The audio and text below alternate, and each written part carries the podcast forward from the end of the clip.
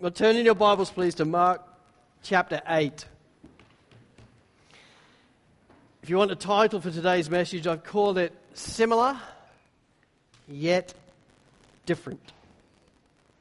And we're going to read from verse 1 through to the end of verse 10.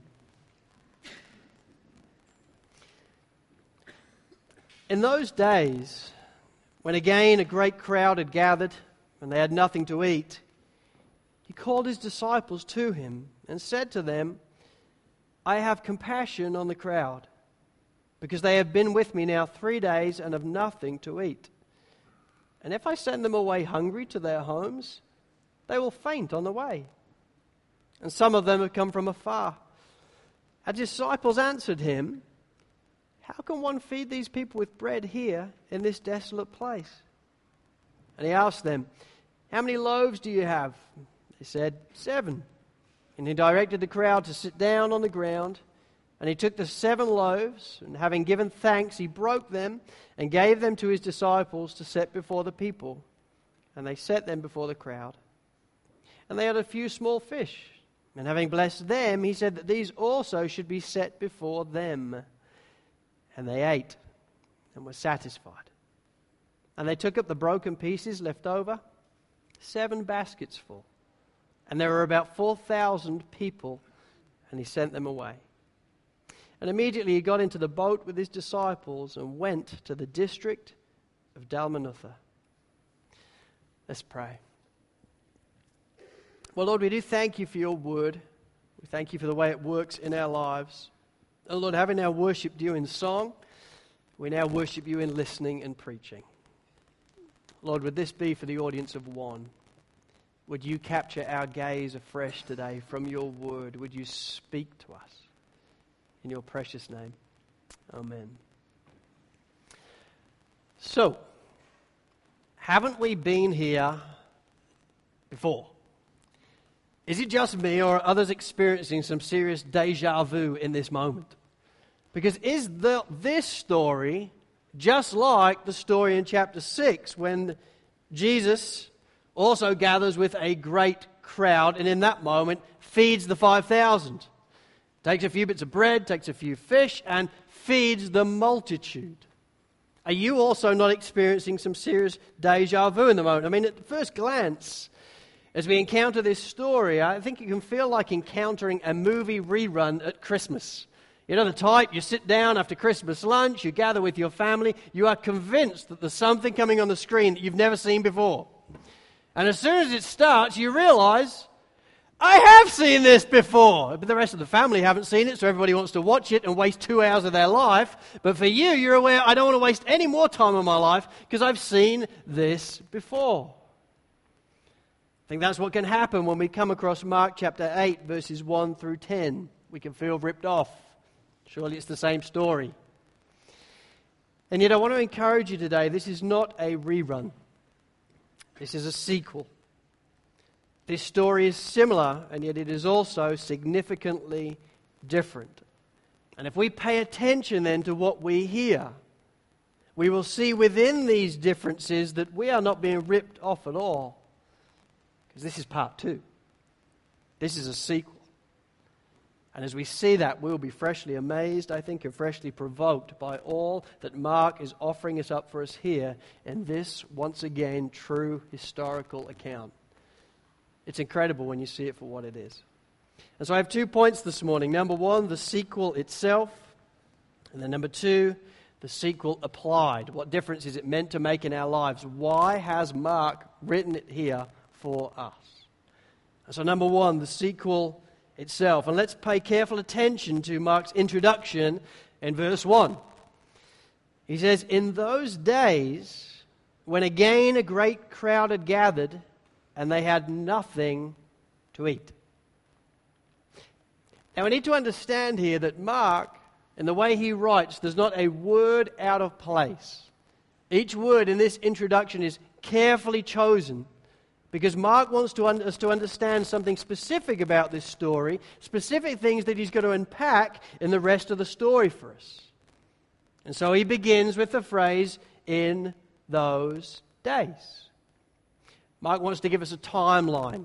He wants to help us see when this story is taking place. And what he wants to help us see is that this is the same timeline of that which began in chapter 7, verse 24.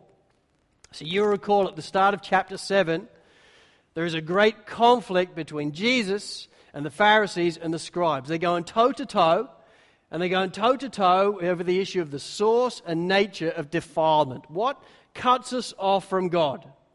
The Pharisees and the scribes felt that, you know what, what cuts us off from God is being defiled. And what makes us defiled is like, you know, like your disciples. They don't wash their hands properly. And so they're eating unclean food, and therefore they must be unclean. And Jesus explains to them in no uncertain terms as he goes toe to toe with them that what defiles a man is not what goes in from the outside. What defiles a man is our hearts. What cuts us off from God is not what we eat, it's who we are before Him.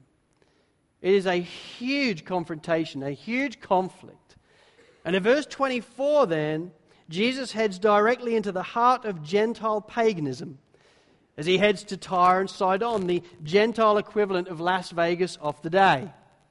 The Jewish, understood, the Jewish man would understand, or at least thought, that the Gentiles were ethnically unclean by very nature. And so Jesus gives them this walking miracle, this walking illustration of how, listen, I'll show you how unclean they are. I'm going right to them. He does it very deliberately as a Jew. He stands in the middle of Tyre and Sidon because he wants the religious leaders to know that I don't agree with what you're saying at all. What defiles a man is not what goes in, it's what comes out. It's our very hearts.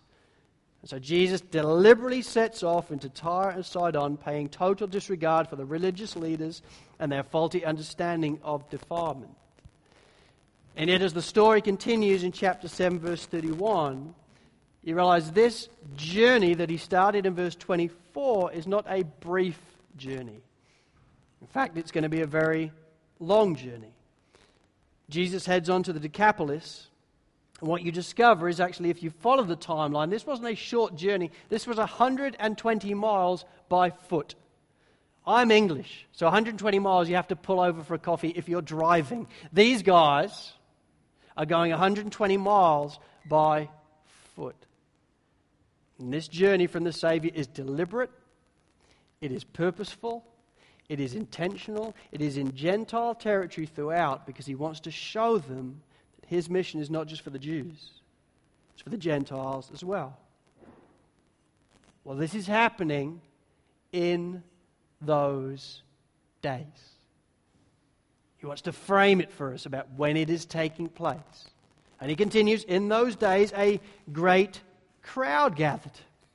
You know, that doesn't strike us as unusual to start off with because we're used to seeing Jesus by now with great crowds, aren't we? Jesus is very popular amongst the Jews, and so as soon as he's around Galilean villages, they all flock to him. They come to him in their hundreds and thousands. But this is different.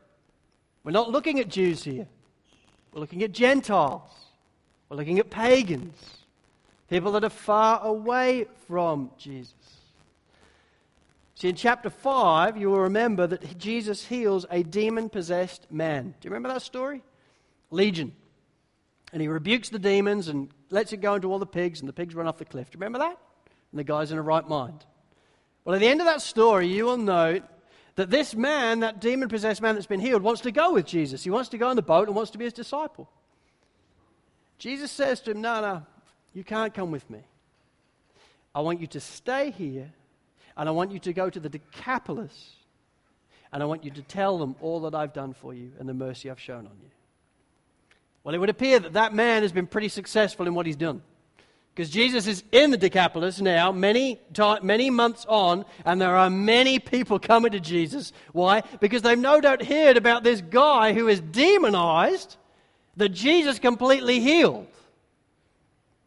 And then in chapter 7, then we see a crowd coming to Jesus in the Decapolis. They've heard from this man who has been healed of many demons.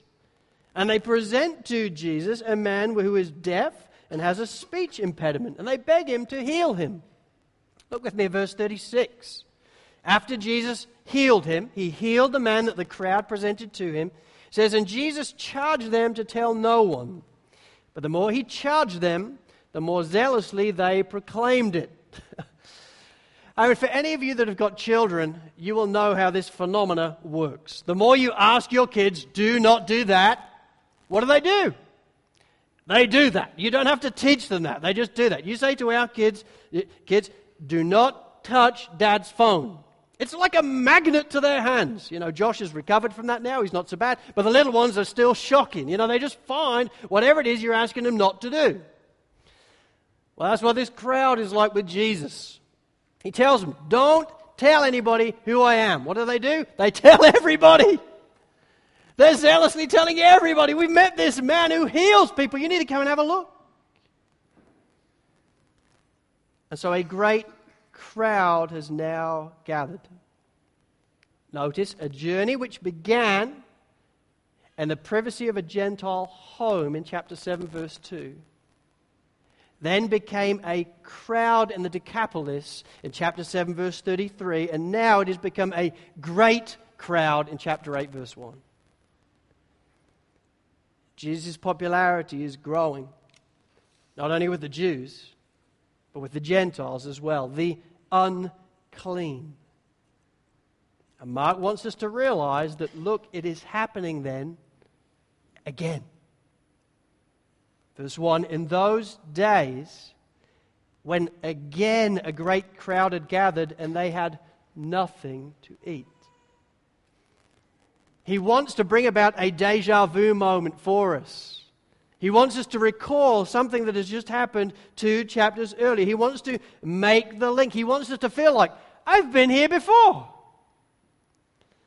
And it's true, there are great similarities in this story to chapter 6. Once again, there's a crowd. Once again, they've got nothing to eat. And yet, there's some profound differences. And one profound difference in particular is we're not in Galilee here, we're in the Decapolis. So, we're not looking at Jews, we're looking at Gentiles in their thousands around Jesus. And what then is taking place here would have been utterly inconceivable and unexpected and stunning to all that looked on. Because Jesus in this moment is with the dogs. The Jews don't even think that he's come for them. But there are thousands of unclean people around him. And Mark wants us to see it. He wants us to be there with Jesus and observe. Well, in verses 2 through 4, then, we see the great dilemma that begins to take place. Look with me at verse 2. It says, He called his disciples to him and said to them, I have compassion on the crowd, because they have been with me now three days and have nothing to eat. And if I send them away hungry to their homes, they will faint on the way. And some of them have come from far away. See, this Gentile crowd is not simply curious. They are wildly enthusiastic about Jesus. How do we know? Well, we know because some of them have traveled a great distance to be with him. They've come from afar. That's why Jesus says, hey, we just can't send them off on their way. They won't make it home. They'll faint on their way. Why? Because they've come a long way. When people travel, it's because they want to see that person. They want to observe that person. They want to hear what they have to say. Some of them have traveled a great distance, but more even than that, it appears they have completely forgotten about the issues that are taking place in their bellies. They've been with Jesus three days. They've ran out of food. No one in the crowd is complaining. I have a family of seven. If there is more than three hours, somebody is complaining that there is a lack of food. Jesus has gone three days talking to this crowd, loving this crowd, showing this crowd who he is. No one's complaining about food. No men, no women, no children moaning about food. Why? Because they're seriously excited that they're with Jesus. Look at this man. Listen to this man. See what this man does. And so Jesus, in initiative and concern, says to his disciples, Hey, we, we need to feed these guys. They've been with us three days. They're not complaining, but, but we need to care for them. We need to provide some food for them. In verse 4, then the disciples respond as follows And his disciples answered him, How can one feed these people with bread here in this desolate place? You know, when you first read that, at least when I first read that, you can begin to wonder how on earth the disciples can be so dull. I mean, where were they? Two chapters before, 5,000 people, few loaves, a few fish, and Jesus multiplies it and they feed the crowd. And yet it would appear at first glance that they've completely forgotten about that. They, have had a brain explosion and they can't remember that they were there. Is that, is that psychologically possible? Well, I submit to you, and I would argue, I don't think they've forgotten at all. In fact, actually, I think this question reveals great growth in the disciples. Because I think this question, this response, is actually completely different to the response that they gave to Jesus just two chapters earlier in chapter 6. See, in chapter 6, I want to refresh your memory a moment. In chapter 6, the disciples' response to Jesus is one of skepticism and sarcasm. Jesus is preaching to the Jews, 4,000 of them, plus women and plus children. And at the end of the day, the disciples play the part of Captain Obvious because the disciples knock Jesus on the shoulder. They interrupt him as he's speaking to the crowd and say, Hey, Jesus, can we have a chat a minute? Look, look, you know, we know you can walk on water and stuff, and that's pretty impressive. But here's the thing it's getting a bit dark, and you may not have noticed, but they're getting hungry, and there's nowhere to eat food around here, so, you know, might be good to do something. And their assessment of what they should probably do, their recommendation to Jesus is hey, I think just send them home. You know, if you send them off now, they'll probably get home in time. They can have some food at home. I think they were totally unprepared then for the moment when Jesus looks them in the eye and says, Hey, I've got an idea. You feed them. we feed them. And their response is a response of sarcasm and skepticism. They're irritated with the Savior when they say to him, So, shall we go then with 200 denarii and buy bread and give it to them to eat? 200 denarii is like six months' wages. They're being sarcastic with him. They're playing with him. You know, what a joke. Yeah, well, sure, we'll just feed him. Hey, kids, anybody got a happy meal? You know, it, it's, it's ridiculous. It's skeptical. It's sarcastic with the Savior in this moment. They're mildly irritated with him. Yeah, for sure. But their response here is very different. Their response here in tone and in content is completely different. David McKenna, in his commentary, says there is a world of difference between this question and the one they asked at the first feeding. I believe that's correct. The first feeding, their response was one of skepticism and a sarcasm. I think this response is one of humility and faith. Because this question isn't a loaded question of sarcasm and skepticism. This is a deferential question. It's, in effect, a rhetorical question. And it's a deferential question because they realize listen, we, we can't feed them. There's nothing we can do. They're not irritated or, or cross with the Savior in the moment. They're simply acknowledging the reality that we will not be able to feed them. We've learned by now that this is way, way beyond our means. And yet, Lord, we've been here before. And we know if it's your will, you can feed them. This is a deferential question. And so, how can one feed these people with bread here in this desolate place? It's said with a smile Lord, we can't do it. But we've been here before. And we know one who can. William Lane, in his commentary, says it would have been presumptuous for the disciples to have assumed that Jesus would, as a matter of course, multiply a few loaves as he had done on an earlier occasion.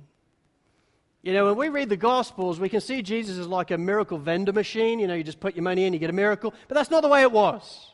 He didn't do miracles just all the time, moment after moment, hour after hour. These disciples were with Jesus three years. He's not just a human miracle vendor. And so they knew, Lord, we won't be able to feed them. It's way beyond us. But if it be your will, you can. We know you can. They weren't presuming on it, but they knew he could. And so what we have here, I think, is growth. Now, as we will see next week, it is a fragile growth because in chapter 8, verses 17 through 21, they blow it again already.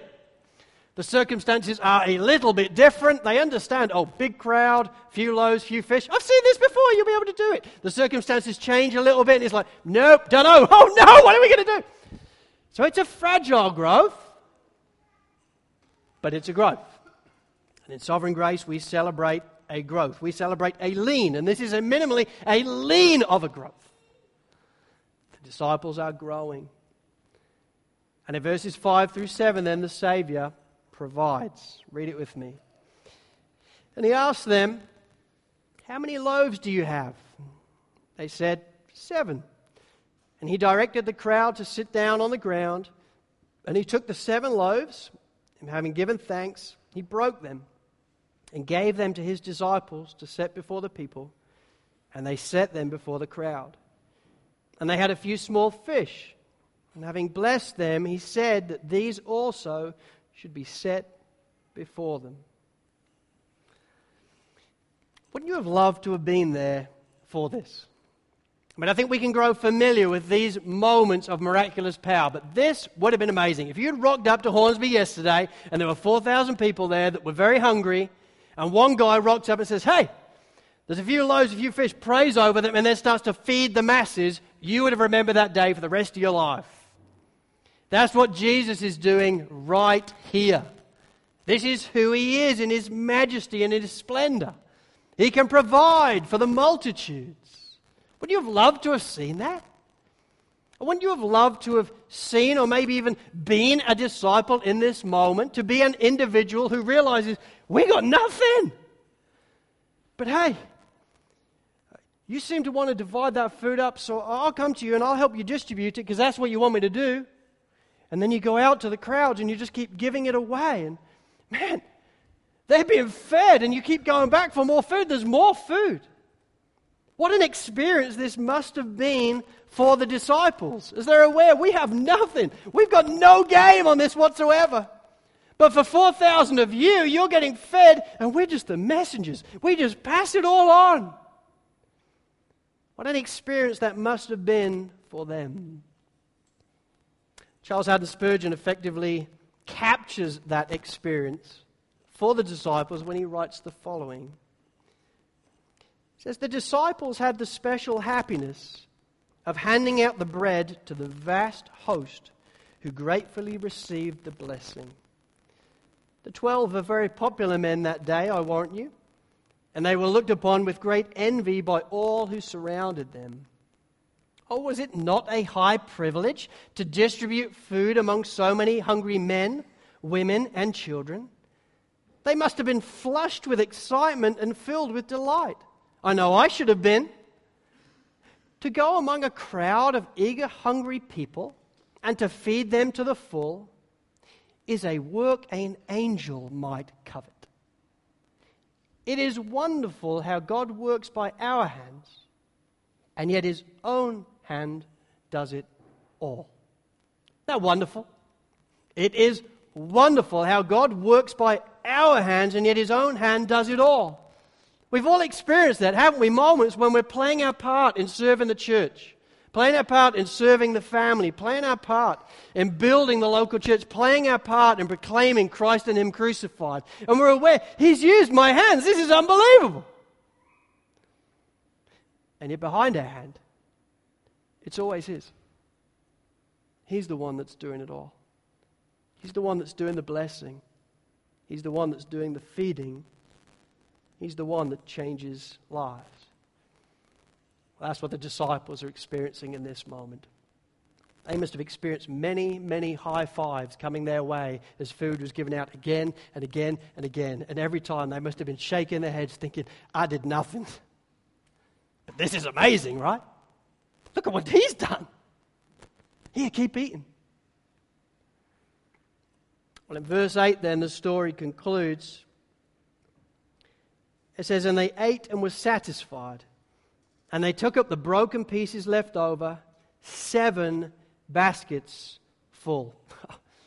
see, here's what Mark wants you to see here in this verse, and I don't want you to miss this. Here's what he's seeking to placard before our eyes. He wants to help us see that the Savior's provision wasn't merely sufficient, it was abundant. It wasn't merely enough, it was overflowing in abundance.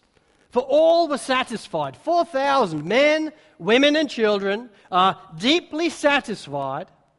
And then, when they can't eat anything else, when there is no room left in their bellies, the baskets of food are collected up, and seven basketfuls are collected. Now, note this in the Greek, this is a completely different word for basket than it is used in chapter 6. Chapter 6, the Greek word used is for a small basket, little hampers.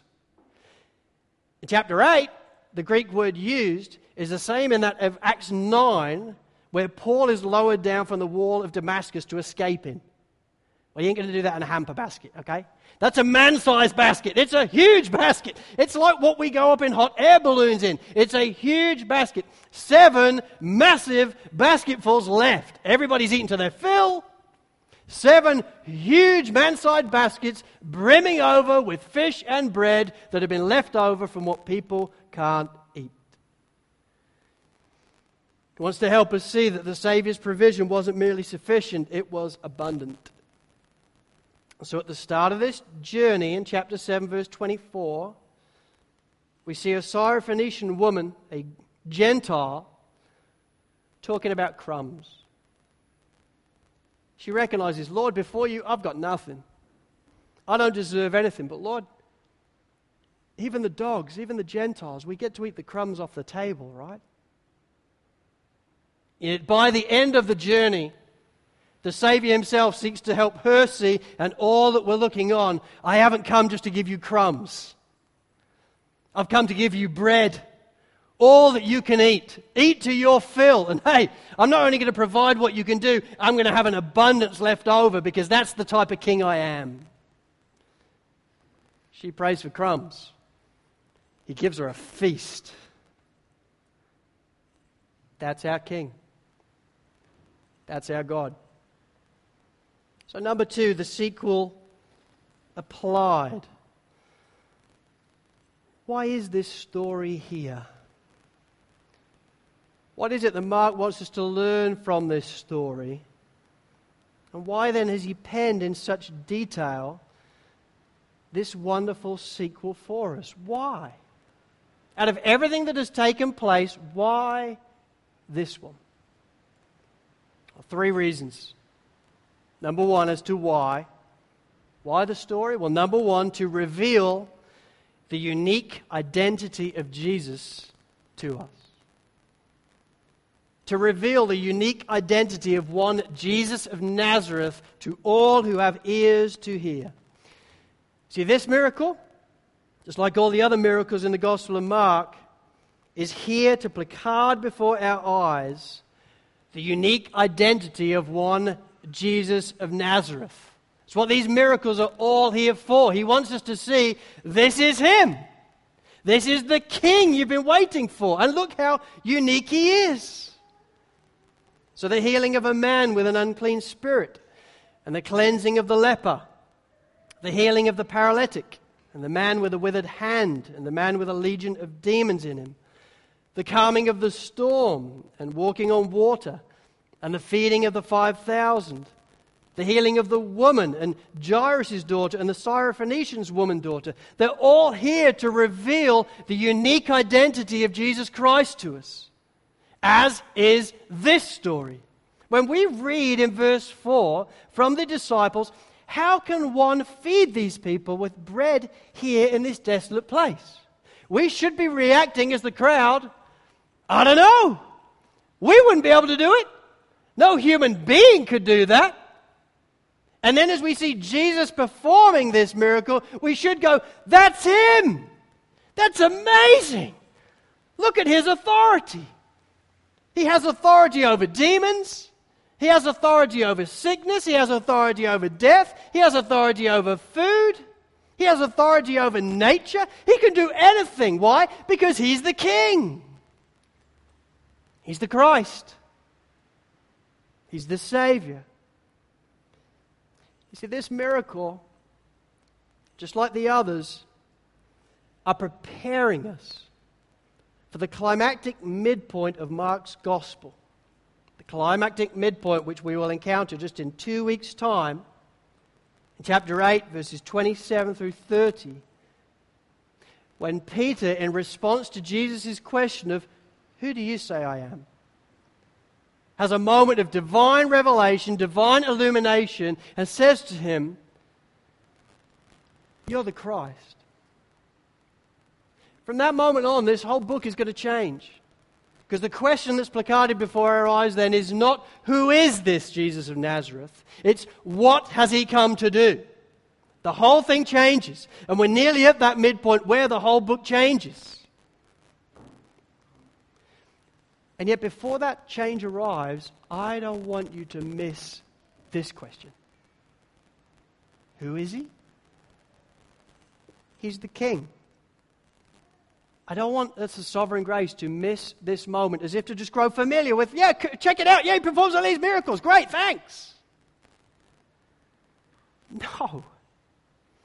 Sovereign grace, day by day by day, in everything you walk through in your life, not when we're all gathered as a family, but when you're by yourselves.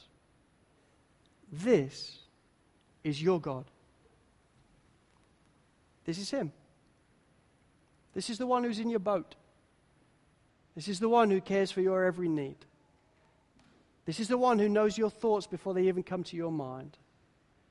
This is the one who knows about the storms you're going into, knows about the storm you're in. This is the one who has the power to heal people and prevent nature from doing what it's going to do. This is the one who can walk on water. This is Him. It's so easy to teach our kids it. Son, you just need to have faith. God is massive. He's the one that parts the Red Sea. And then look at your budget and panic as to what am I going to do? Is that not hypocritical? My friends, this is Him. He's trying to help us see this is your God. You may not understand each and every one of your storms, for his ways are higher than our ways. But we must know who. This is him, our Creator, our King, who will never, ever let us go. Mark wants to help us see the unique identity of Jesus. But more than that, number two, he also wants to convince us about how Jesus feels about us. He wants to reveal his unique identity and his splendor and majesty, but he also wants to convince us about how this Jesus of Nazareth feels about you, feels about us as a group, and indeed us as individuals. See, there is no doubt that there are many similarities in this story to chapter 6. There are. Once again, a great multitude. Once again, a few bits of bread, a couple of fish. Once again, the disciples doing the serving as Jesus feeds the masses. And yet, there is also a profound difference. And that difference is the reality that this is the Decapolis. And so this crowd is made up entirely of Gentiles. And Mark wants us to see that. Because he wants to see that, in effect, as Gentiles, we're in the crowd. We're the crowd in this one. We weren't really the crowd in chapter 6. That was the Jews. In chapter 8, we're in the crowd. Your faces are positioned behind the 4,000 in this moment. See, Mark wrote this gospel for a Roman Gentile audience. It wasn't written primarily to Jews, it was written to Roman Gentiles. And as he pens this, there's no doubt in my mind that he wanted them to see and perceive how God feels about them. You may feel, not growing up as a Jew, that you're cut off from God. And in effect, you are. Because what defiles a person isn't what goes into them, it is what comes out of them. But I want you to know something. This is how God feels about you. Let me tell you about the time when he sat 4,000 people down and fed them to the full. Because he loves them. To this Roman Gentile crowd, Mark wants them to help them see this is you. And in God's kindness, He's breathed this out through Mark because I believe He wants us to see it as well. Our faces are in the crowd. See, maybe you're here today and you are unclear in some way about how God feels about you. For whatever reason, maybe you're going through a season or even a prolonged time where you're unclear about how the Savior feels specifically about you. Let me tell you how he feels about you. He passionately and personally and particularly loves you. How do I know? How do we know? Well, because it's here because by God's grace, it's here in the compassion that he states in verse 2. Look, he says, verse 2, I have compassion on the crowd. It's so easy to overlook that because you think, yeah, got it. You've talked about compassion a few times, Dave. Got it. That's great. So easy to grow familiar with it, overlook it, not think that there's anything profoundly different about this one. But there is something profoundly different about this one. This is the first time Jesus says he's having compassion on someone. Prior to this moment, the disciples have observed it, they've seen it, they've noted it, they've written about it. But this is the first moment where Jesus himself says, I have compassion on them. I'm telling you, I have compassion on them. And notice who it's to to the Gentiles to us, to a people who are far from him. Charles Haddon Spurgeon captures the significance of this when he says the following to his church when commenting on this text.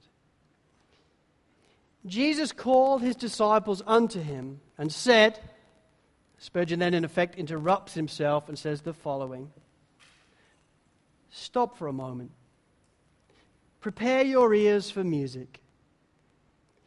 Jesus said, I have compassion on the multitude. Oh, the sweetness of that word, compassion. If Jesus spoke thus to his people whilst here, he equally says it now that he's exalted on high. For he has carried his tender human heart up to heaven with him. And out of his excellent glory, we may still hear him saying, then, I have compassion on the multitude. For there is our hope that the heart through which the spear was thrust, and out of which there came blood and water, is the fountain of hope to our race.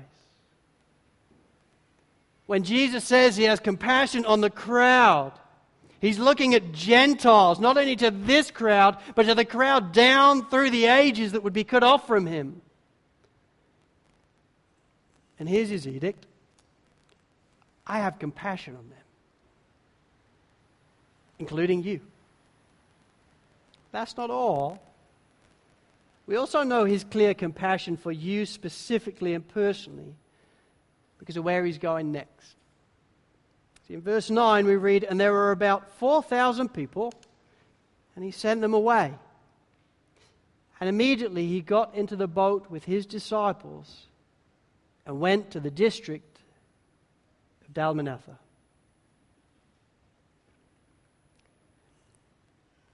See, this journey for Jesus to Gentile territory has now finished. Well, where's he going now? Why is he headed to Dalmanutha? Where's he going? Now, I'll tell you where he's going. He's on his way now to Jerusalem. and to a hill called Calvary and to a cross where his body, just as he has broken the bread in two in verse 6, would now be broken for you. Such is his compassion and love that he's aware I've, I've finished now. The Syrophoenician's woman's daughter, she's been healed. The deaf man with a speech impediment, the crowds have been coming. I've sorted that out. And now the crowds of Gentiles, I've revealed my compassion on them. So I'm on my way to Dalmanutha. I'm going to Jerusalem. I'm heading towards a cross. Where just like that bread, my body will be broken for you. Why? Because I love them. My friends, there should be not one of us in this room that wonders about how Jesus feels about us when we realize now he heads to Calvary for you. C.J. Mahaney says it this way Oh, listen. This miracle and these words point to the greater miracle of Jesus giving himself as our sin bearing, wrath absorbing substitute. For he not only declares his compassion for sinners like us, he demonstrates his compassion by his death on the cross. Therefore, fellow Gentile sinners, we should be convinced of his compassion. We should be convinced of his compassion for sinners like you and me because Christ died for us. Christ died instead of us. And Christ died because he loved us.